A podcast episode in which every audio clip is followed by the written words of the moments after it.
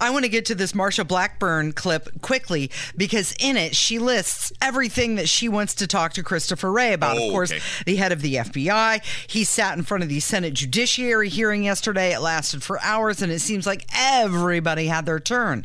But here is Marsha Blackburn from Tennessee, and she's talking about all of the things that she wants to ask Christopher Wray about. We would love to know if he's covering up some of Joe Biden's crimes. I also want to know how uh, and what participation the FBI had in covering up these flight logs from Jeffrey Epstein. We would also like to know what they're doing with their investigation into Hunter Biden, what they, how they went about investigating President Trump and pulling information from private individuals that were retweet, retweeting a President Trump tweet. We also want to look at what they're doing to investigate Catholics. We hear that the FBI went in and did an interview with the priest, with the choir director, Maria. They are so off the mark. I tell you what they ought to be doing. They ought to be following these terrorists that are coming across our southern border and into our country and rooting them out. They ought to be looking at why you had two thousand Chinese nationals in the month of October cross that southern border and enter the U.S. Okay, so Marsha Blackburn listing everything. The, the Epstein client list, the uh, terror threat, the Biden's under investigation, targeting Catholics.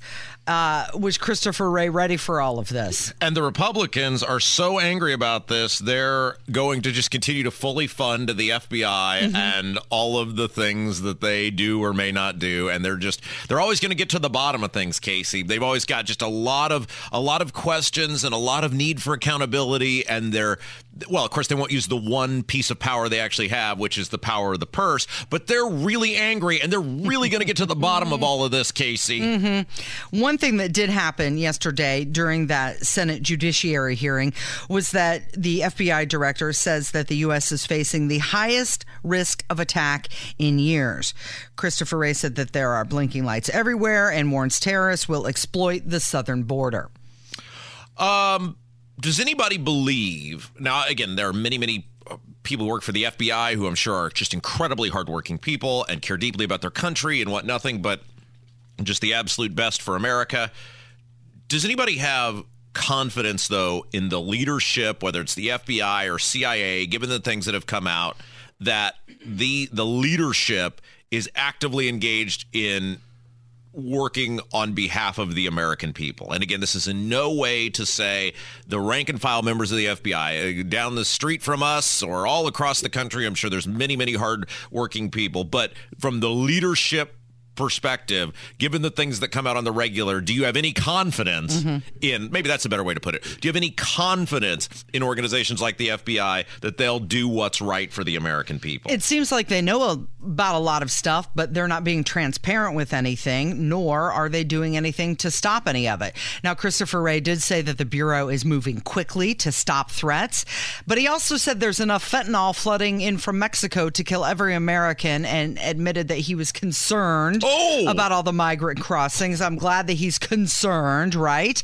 And he also warned that violent extremists in the U.S. and abroad could draw inspiration from the Hamas attack. And he said that the FBI is working around the clock to stop these potential attacks. Uh, that's great. I'm glad they're working uh, around the clock. Again, we had we had actually just talked about this a couple weeks ago.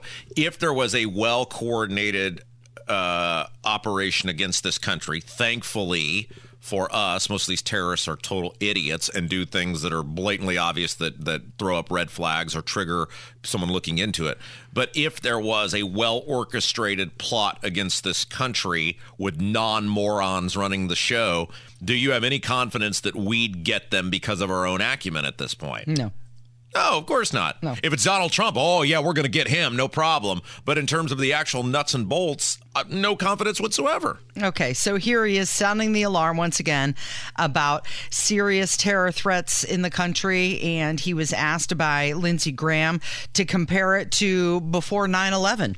So, what I would say that is unique about the environment that we're in right now in my career is that while there may have been times over the years where individual threats could have been higher here or there than where they might be right now, I've never seen a time where all the threats, or so many of the threats, are all elevated all at exactly the same time. That's what makes this environment that we're in now so fraught and why funding our men and women who are working shoulder to shoulder with state and local law enforcement and other partners every day makes it even more important, not less.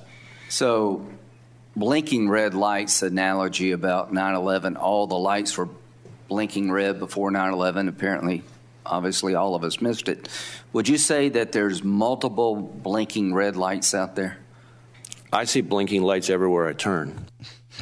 Well, that's because he's the director of the FBI and that's his job to see those blinking red lights. But you're right. That doesn't make you feel very confident, does it? Can we go back to uh, uh, what's her name? Blackburn and her talking about the Epstein flight logs. Mm-hmm. Okay. So this guy's been dead. What is it? Is it three years? Two, two years? if only there was a way we could look things up on the on the fly if there was a search engine or something of some sort we could do that on um, maybe someday there will be. Whatever it's been, it doesn't even matter. August 10th, 2019. Oh, hell, he's been dead. He's been dead? Mm-hmm. For four years? Yeah. So this guy's been dead four years, and we still have no idea who went to his island. Like, we know clearly there were victims, which is why he was arrested, which is why uh, Giselle not Giselle, Ghislaine mm-hmm. Maxwell yeah. was arrested and ultimately convicted. So they knew where they were convicted of something. And yet we have no idea who the people are that they took to the island or a part of the sexual abuse. How is that possible?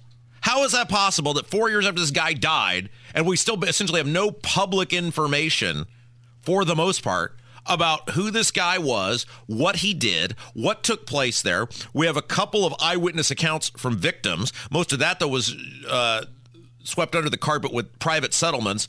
Somebody went to these islands. Mm-hmm. Somebody was there. They they trafficked these kids in for someone, and yet there's no information. Right. And Marsha Blackburn said that she wasn't going to stop until she got all of the names of every person on the flight log and that they were released to the public. That's the thing.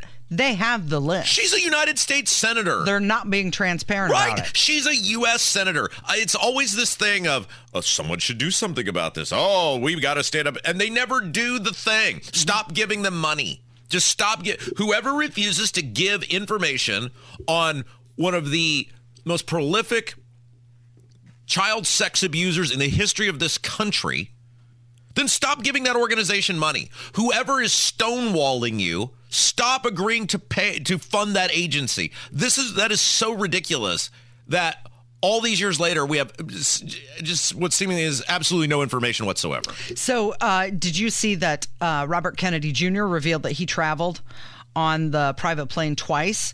He said this on Jesse Watters primetime last night that he was on it twice. So he came out and said, "Yeah, I was on it in '93." Yeah. And and and and what? And what else can you tell us about this? Uh, yeah, Who was with you? Yeah. I mean, what did you do? Where did you go? What did you see? Start I mean, talking. I mean, I'm not a conspiracy theory person in the sense of I'm not sure that every world leader, you know, was on the flight as you're led to believe on the internet, but I absolutely don't think this guy was running around with vagrants and hobos. So, you know, who were these people that were running around on these on these airplanes? Mm-hmm. One other clip that I wanted to get to from the uh, Senate Judiciary hearing with the FBI director was from the senator from Louisiana, John Kennedy, and he's talking about the Hunter Biden laptop, and he asks a really good question, like if the FBI knew that it wasn't real, why didn't they just say? Hey, we know this isn't real. Why didn't the FBI just say, hey, the, the, the, the, laptop's real? Why didn't you just tell everybody the laptop's real? We're not vouching for what's on it, but it's real. This isn't a, a, a, a fiction.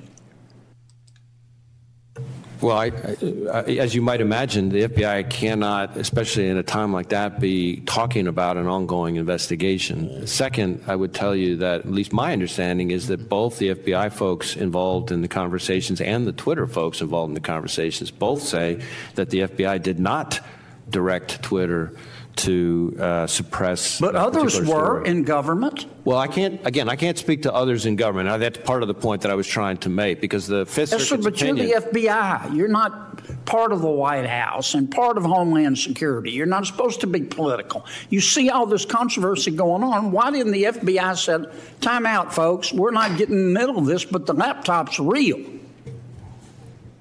Again, we have to be very careful about what we can say, especially in the middle of uh, an election season, because that's precisely some of the problems that led to my predecessors' uh, uh, negative findings from the inspector general. Did you hear a gavel? Thank you, sir. I Senator heard a gavel. He just said that they can't say things if an election is near because that's what got his predecessor in trouble. You can't speak the truth Yeah, that's in that wild. because you're afraid you'll get fired. Yeah, boy, that's. I'm so glad you caught on to that. Also, that's appears to be in direct contrast with what Mark Zuckerberg mm-hmm. told Congress. Right. He said we weren't working with Twitter and Facebook. Yeah, Mark Zuckerberg said that the government did pressure them to take stories down involving Hunter Biden's laptop. Mm-hmm. So wait, wait.